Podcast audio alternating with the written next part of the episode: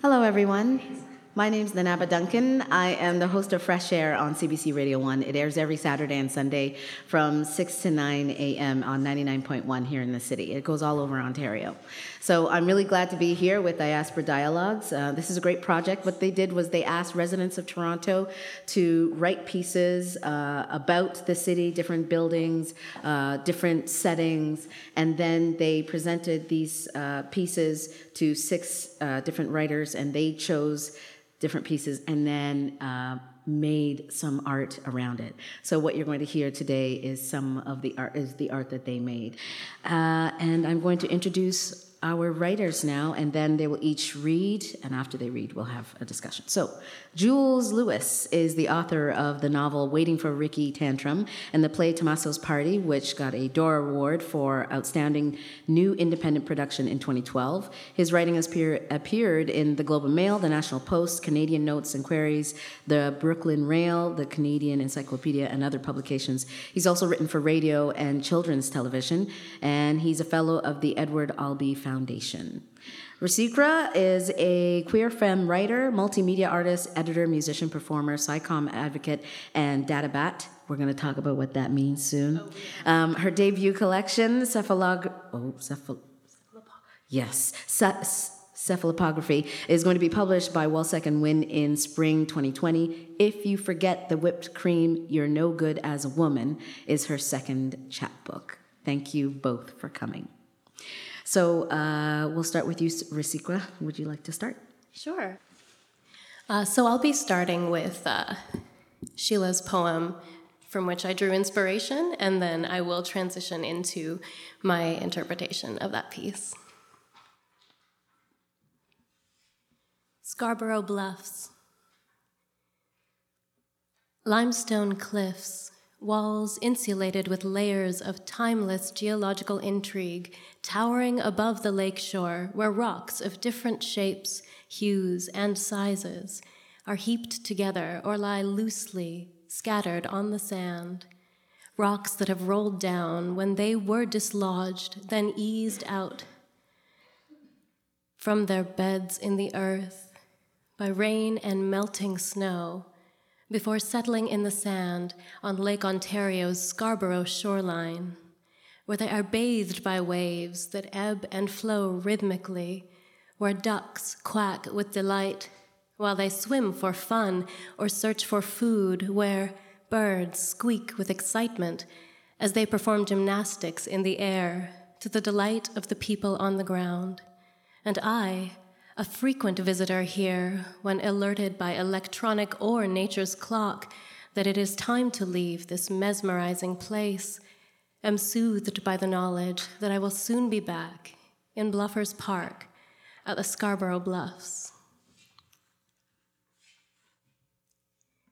My piece is called With Excitement, with Delight, and it opens with an epigraph that I'm not going to identify for you, but if anyone knows the source of it, please come and tell me afterwards because that would make me really happy. With excitement, with delight. It's like being kissed by a lusty mermaid. White, pierce, pierce, peep, peep, peep, some, some, bite. Bite, bite, bite, bite, bite, bite, bite, Stress. Shape, shape, shape.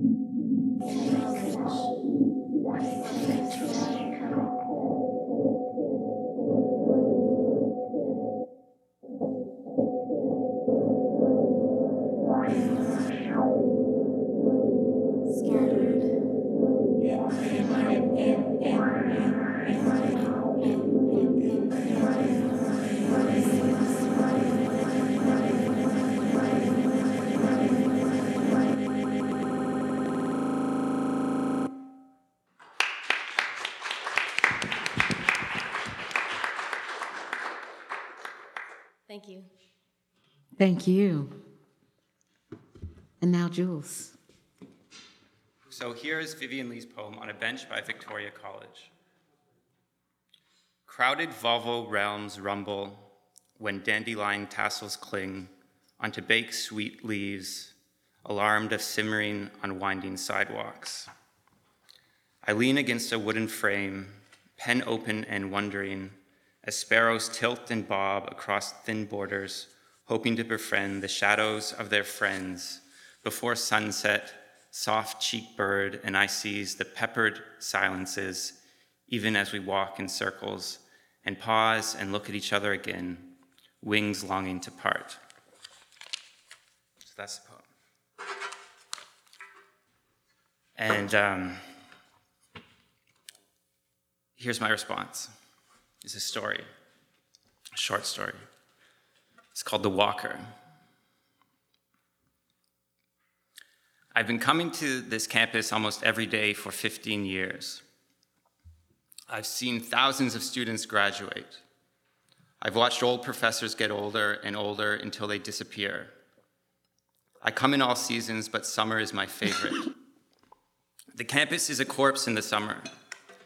There's a gentle cemetery emptiness that's like nothing else in the world. I go to the libraries and work on my novel, which I've been writing in private for a long, long time. At lunch, I walk the grounds. I enjoy watching students eat in the afternoon. It makes me feel less alone.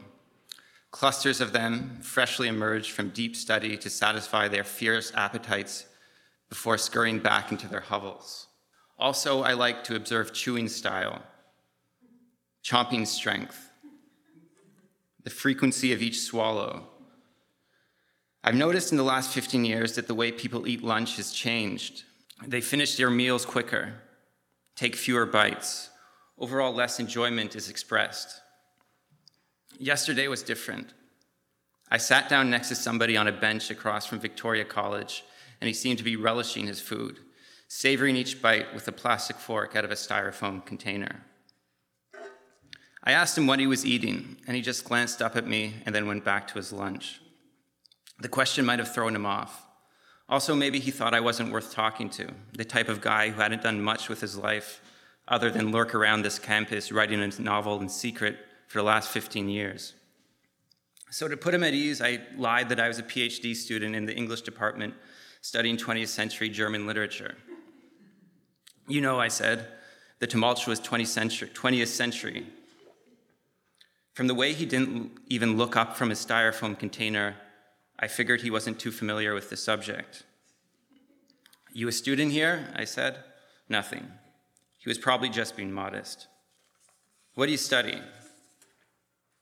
No answer. Engineering, I thought. Maybe medicine. Taking summer courses to keep a few steps ahead of his peers. He was probably a member of Victoria College, given that he had decided to eat lunch across from its headquarters, the ornate Gothic building looming over our bench.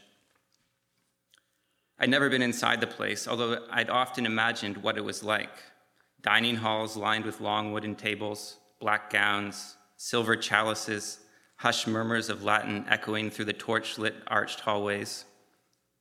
This guy probably ate breakfast there today, I thought some medieval feast, pheasant and pork brains and roasted potatoes and mulled wine.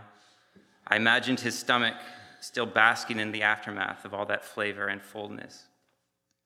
I slid a bit closer to him on the bench, trying to peek inside his styrofoam container. Where'd you get that food? No answer. Sammy's, Varsity Cafe, Walk on Wheels? Still nothing. I know every place to eat around here, I said. I've been coming to this campus for 15 years. There's not one place I haven't. I've been walking for 15 years, he said. What? I said. No answer. I was sure he was mocking me. Did you just say, I've been walking for 15 years? I said. He just kept reading. He'd probably seen me hiding inside the libraries. Maybe he even knew about the secret novel I'd been working on. I've never been a student, but I just assume most people around here think I am.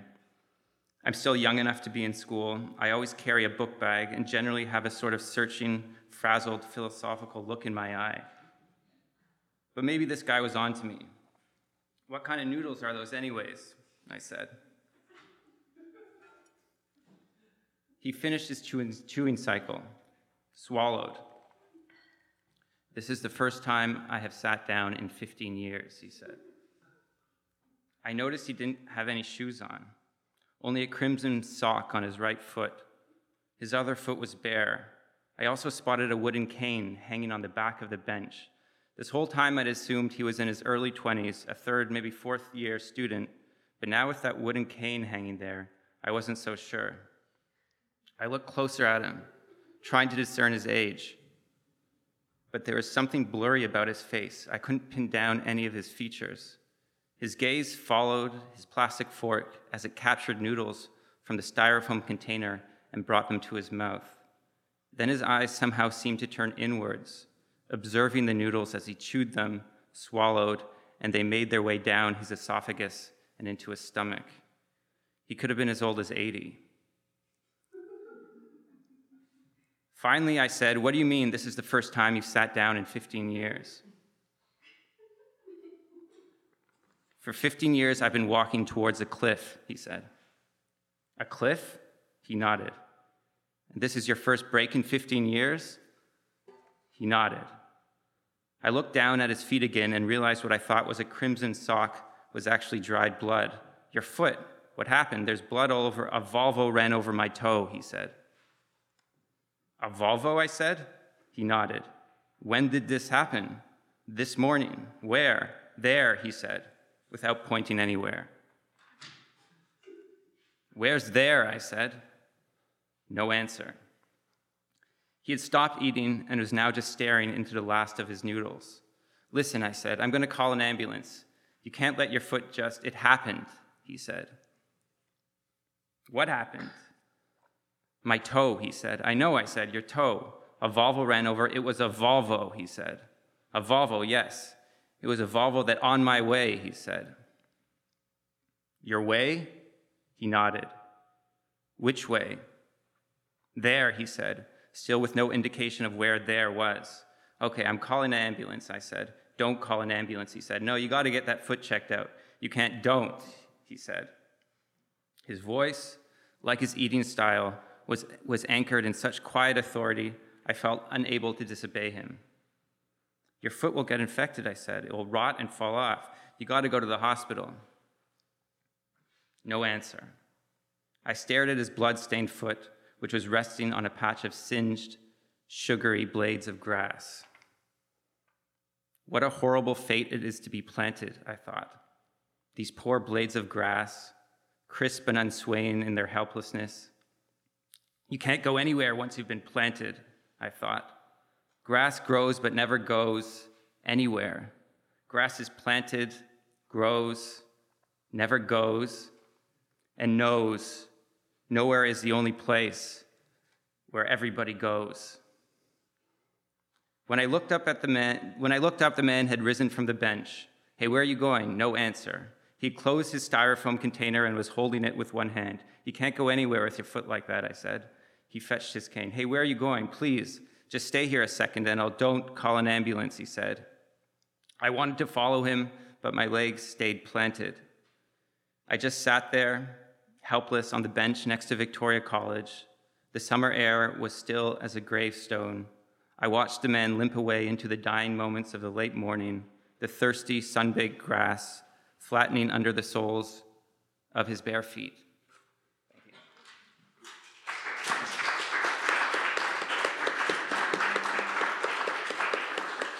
Thank you, Jules. Thank you. Wow.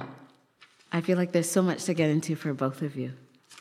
Um, so I'll start with you, Rasika. Sure. What was it about the original material that struck you first? I think one of the things that definitely stood out to me, um, the way that she talked about the geological composition and formation of the landscape that in combination with the lake, it made me think about something that was moving at the same time very quickly and in this sharp, exhilarating fashion, but at the same time very enduring and almost timeless in a way. And uh, I, I was really impressed by that. And I also, I really liked the way that so much of it took place in the sky or above the ground in some way. And so I wanted to take it into the lake as mm-hmm. a compliment. Um, I was considering uh, Acipenseriformes in particular, um, which is a very old order of fish, more or less, and uh, the sturgeon and paddlefish that are found in the lake. And they have these particular morphological features that I feel are echoed in interesting ways in the shape of the bluffs and kind of the coastline. So I was really, uh, really intrigued by kind of pairing the fish in my poem with the birds in her piece, mm-hmm. and. Uh, it's interesting yeah. because you mentioned um, endurance and something that moves quickly. Mm-hmm. Um, and I wonder if that's how the mermaid came about for you. It did. Yeah. It did. And also, um, I guess this uh, this sense of something that is intensely valued but not particularly well known or well understood, mm-hmm. um, as well as kind of a sideline reference to sturgeon caviar. It's so interesting because w- what I'd love to know is how all of those thoughts, because it sounds like you went you kind of went deep. Like you're mentioning fish, fish that I don't like, I haven't heard of before, and maybe I'm supposed to have, but I oh, haven't. Okay. And so you're thinking about these fish. You're thinking about what's inside the lake. How does that? How does that turn into what you made? So, a lot of what um, this piece takes on a lot of different shapes. Um, on the page, it's intensely visual and has some uh, visual art components as well, which are then infused with poetry in sort of a, a coding poetry technique that I use fairly heavily. I tend to, to uh, practice that in a lot of different. Uh, different experiments and different explorations but a coding technique yeah what so what i'll do is, um, generally speaking, I like to either take photos or create uh, watercolor and ink paintings, and then open the digital versions in a program that allows me to engage with the hex code of the image. So then, whichever poem this piece is corresponding to, I'll take pieces of that poetry and inject them into the code, and this progressively shifts and glitches and breaks the image in ways that I find really exciting. Um, there are a lot of elements of glitch art that are completely outside of your control, but I feel like playing with the code in this way and keeping it really rooted in language allows me to be very theoretical, very intentional, while at the same time um, what am I trying to say? Leaving elements of the final product out of my hands, so to speak. So there's yeah. some spontaneity in there. Absolutely. So how do you how so does the coding that we mm-hmm. so what we heard is mm-hmm. that related to the coding? Yes. Like so to me, that is when the viewer, or rather uh, the people who are, are witnessing my performances, I'm going to put this down because I'm splashing. Um, when people are witnessing my performances, it's very rare that they will have a copy of the piece with them. And so my approach to different sonic considerations has always been about trying to match the experience of what's on the page in a different translation. So sometimes I will use different languages or even typographical things. You know, how do you how do you utter an underline? How do you utter italics? Mm-hmm. You know, so mm-hmm. I, I really enjoy having that modularity. And there's also, especially as you move between different venues, that element of of, of uncontrol. Even as I was performing this, the uh, the cord of the microphone touched the unit and changed my settings, and I was like, well, I got to go with that now. Like this is what's right. happening, you know, and it it adds to that element of um, chaos within a discrete system that really appeals to me about poetry and life. I noticed that there were words within the original poem that you actually pulled out. Yeah, the So- majority of the words the the majority of them, actually okay. from Sheila's original poem. Yeah. So I got towering and scattered, waves, the light and excitement, which I think you Mm-hmm. Yeah. Mm-hmm. started off with, and intrigue. But then you introduced some of your own words like Yeah. Mm-hmm. mermaid and all of these other ones. Um, the how did you decide which words you wanted to say more? I felt like we heard the word bite more Hmm. more often. yes, so there are Is that because of the 12 coding? words that are looped, yes. And they come up, um, they were the ones that I wanted to inject in. I wanted to, uh, in the code, use some of my own work as well as some of Sheila's work so that it could be a little bit more of a fusion in the image. Um, and so when I was thinking about these fish, and I was thinking about, um, oh gosh, what is it? It's Acipenseriformes. So I was breaking it down and kind of playing with like connotative lexical values, like this word, if I look at it and break it down into Latin or break it down into Greek or, or Arabic, and where does that lead me? What are words that I also was um, really interested in trying to keep them vaguely like topographical or geological, like a bite is something that would occur in the ocean, a peak from a mountain, stuff like that. Um, but at the same time, trying to make sure that they, uh, at least in terms of their, their vowel sounds, didn't depart too strongly from Sheila's work. Thank you. That's super fascinating. You know, your character was also really fascinating, Jules. Um, uh, I, I I read it on my own, but it was really interesting to see you perform it and hear people laugh at certain parts, which I thought was really interesting. Um, did you expect laughter, and did the laughter come at the times that you thought that they might? Um, well, yeah, I hoped for laughter. Excellent. There, actually, you know, there, there wasn't as much laughter as I had expected. to be perfectly candid, okay. but um, But he was a really funny character. Um, your writer. well, your, yeah, and I thought it was kind of a funny situation. Totally. Um, I mean, to, I mean, I, I, the, when I thought about it, it seems a bit funny. How did he come to you? Uh, which one, the the, The- wa- the walker or the narrator? The the the one who was asking all the questions. The one who's asking all the questions. Um, uh, well, you know,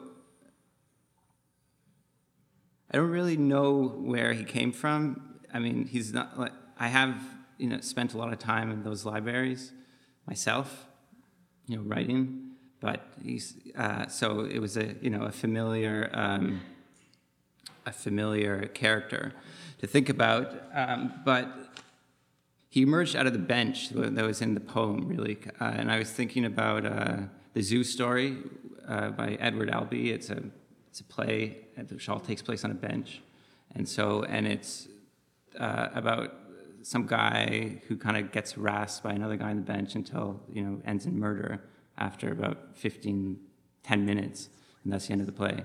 You know, it's a great play. Um, and so, yeah, I was kind of thinking about that. Like one person was very reserved, and another person a bit more aggressive, and, and sort of the the uh, the fusion between the two of them. Your character has such uh, he has such an imagination. It's like he makes thing he makes things up completely. Um, I I'm interested in how he formed for you because he feels really well formed in the piece. How he formed. Yeah, for you. Did Like you the- how much did you think beforehand about this man who thinks yeah, no, I? I thought I thought nothing beforehand. Okay. I mean, it's just you. I tried to um, just you know figure out uh, what goes next, and then hopefully it fits with what went before. Are there any mysteries within the piece that you have in your mind that that is not explicit within it? Um, yeah, I mean the whole. I mean, I don't really know what's going on. like whether, you know, I mean, there was this guy an apparition. That was what I thought. Yeah, That's what I That's thought. That's what you thought the whole time. Is that what, I mean, Did yeah. anybody else think that? That he maybe didn't exist, this other person? Okay. Well, he doesn't exist. I mean, neither of them exist. So it's like, Okay. Okay, fine. But you know what we mean. yeah, but it's sort of, you know, it's like fiction. It's like, mm-hmm. Like nothing. Yes, this is fiction. Yeah, so but every, discussing every fiction. fictional character is, a, is, a, is, is in a way an apparition. Um, but yeah, so yeah, he could have been an apparition. There's like the parallel of 15 years of like hiding, sort of, and and then walking towards a cliff, uh, or like working on a novel that's going nowhere, and this guy walking towards a cliff. There's sort of similar activities, maybe. Um, I don't know. So yeah, the, I, I um, where are we? Well, ask, I'll just ask another question because I don't know where I am either. Um, is there something of you in either one of them? I mean, I think that, um, hope, I mean, I, I think it's unavoidable that when you write something, there's going to be residue of some element of your imagination or experience. So, yes. Okay. Having written in, you said you spent time in a lot of those uh, libraries or one Yeah. specific library? Well, you know, all of them. Okay. Uh, wait, all of them? Well, like all the ones that I could get into, Okay. you know. As a writer or just as a person? A reader, Okay. you know, writer. So what is it that But not stri- as a student. Not the as a only, student. yeah, I was, yeah, I was not. I, that's that's another um, uh, that's another uh, similarity I hold with that character. Not having gone to U- University of Toronto, And you went to Vic? I didn't go to Vic. I didn't go to. No, I didn't go to the school. Yeah. Okay. um, what is it about those libraries that strikes you? Oh, um, well, anybody can access them, which most a lot of people don't know about, and they're uh, extremely quiet. There's amazing collections of books there, and um, I don't know. I I really love those libraries. Having been in them, sorry, go ahead. Yeah. No, what? No, what were you going to say? Uh, having been in them, is there something you think that uh, people just wouldn't know otherwise? about them. Um, I think uh, there's all sorts of. Um, I mean, you have a sense of, uh, as I mentioned the story, uh, of of people aging in those libraries. You know, like I, like like people like who started out and they seemed to be they had sort of all this fire in their eyes and then like then you realize but you realize they're still there and they don't have this they're a bit sort of waning Oh. And so no but it's a it's a, No, I, no, but, but you no, no, I'm reacting because I, it's passing. true. I mean, that's what happens sometimes. Um, Yeah. But you're just sort of you're witnessing so the reality of it. witnessing time yeah in library time it's a specific time yeah specific sort of time Yeah. Man. Do you spend time in libraries? Not as much as I'd like to. Do you I sp- spend a lot of time in my personal library, by which I mean I don't leave my apartment very much. When it comes to place, though, for him, it's libraries. Is there Mm. somewhere in in this city that you frequent more often than not, besides your apartment? Oh dear, that was my answer. Okay. Okay. It's okay I- if your apartment I, is I would one. say uh, Ripley's Aquarium of Toronto is definitely a place that I spend a lot of time, and you can see uh, both of these species that I was referencing in uh, in in this poem in their um, Great Lakes exhibit, which is basically like the second thing that you get into when you enter. What is it about Ripley's that you like so much? I'm very drawn to the ocean in general. Um, tend to have a very uh, biological and zoological focus in my work, and also just in terms of what excites me as as as a person.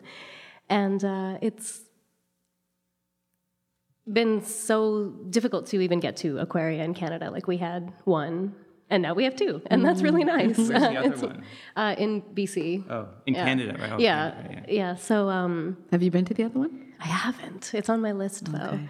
I'd like to go to to many, many more. But it's it's it's a very uh, well curated space with a lot of. Um, there are a lot of places that you can sit and really watch the animals and really kind of consider what they mean to you mm-hmm. or, think or my- to themselves. I think my favorite spot there is a place where you can sit and watch where they actually have the diver in there. Oh, I love with that, The, um, yeah. I think is it a shark? No, it's not a shark. There are there are bonnethead sharks, Right, yeah, and there's there are one rays in there as well. Yeah, hmm. What's your favorite exhibit in the place? Is it I love the uh, well. I'm I'm very uh, well. My uh, debut collection that's coming out next spring is called Cephalopography, and I'm super into cephalopods. They are my favorites. So the uh, the GPO. in case someone doesn't know what that is? What yes. is so that? the, the giant Pacific octopus. Uh, cephalopods are um, the the extant versions are basically octopus, squid, and cuttlefish. And I, they are my imaginary best friends in the sense that they are very real, but the friendship is wholly imagined on my end. It's a fiction, right? It's it's an apparition.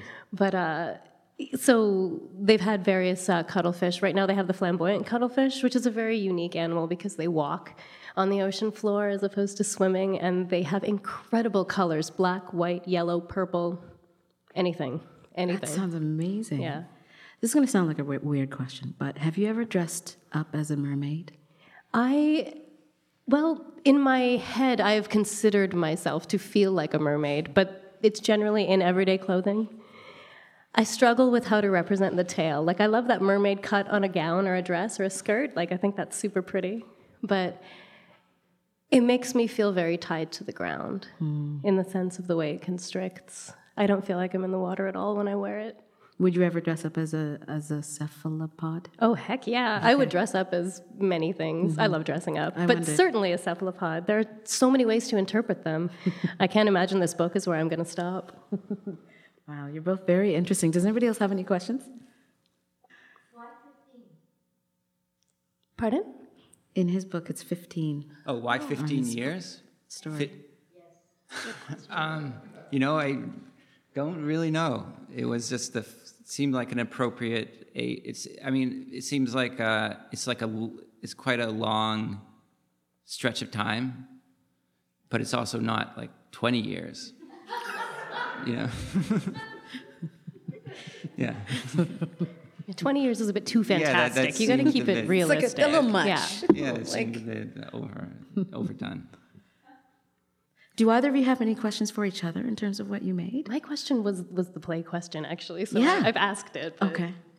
Um, uh, what, uh, do you do you often use voice modulation? Yeah, I I use it in uh, like a lot in my poetry, but also in in music, which is where the uh, the data bat comes into play because my band is called the Data Bats, and I am a data bat. Okay. What's a data bat? Yeah, that was that's a good question. This is a question with so many answers. What's see. the first big one? The first big one, we're a music slash art collective that's also um, a bit of a computer virus that has nested its way into uh, the two of us so far. But I suppose, as with any virus, it's always looking for recruits. but uh, yeah, we, uh, we're, we're assigned to uh, Slice Records, which used to be uh, based out of Melbourne. It's still based out of Melbourne, but we have a Toronto branch now, which is very convenient because Melbourne is quite far. Okay. Yeah, it's uh, an experimental electronic music, but uh, we also do a lot of video and uh, performance. Uh, sometimes different performance art pieces with props and costumes. Sometimes more of a more of a concert kind of experience. But yeah, there's a lot of room for play. Okay, now before I let you go, uh, you you I I already read that you're a multimedia artist, editor, musician, performer. Did you consider doing this in another way, or was it this that came first? I think depending if I knew that we had different technical requirements, I probably would have pushed a lot harder into visual elements and created some video that would probably be accompanying. And then I think the sound would have been considerably altered because we would be communicating a lot of those things visually, and I'd, I'd need to find a different way to make them pair together and really express. Um, that's the exciting thing about working with different media. You know, each each each one asks different things of you and gives different things back. It's it's it's really nice to be able to blend them. Mm-hmm. I might even end up returning to this piece at some point and making a video just because it's really exciting me. Well, I think we'd all love to see what happens with both pieces. Thank, you, both. Thank you The secret very and much. Jules.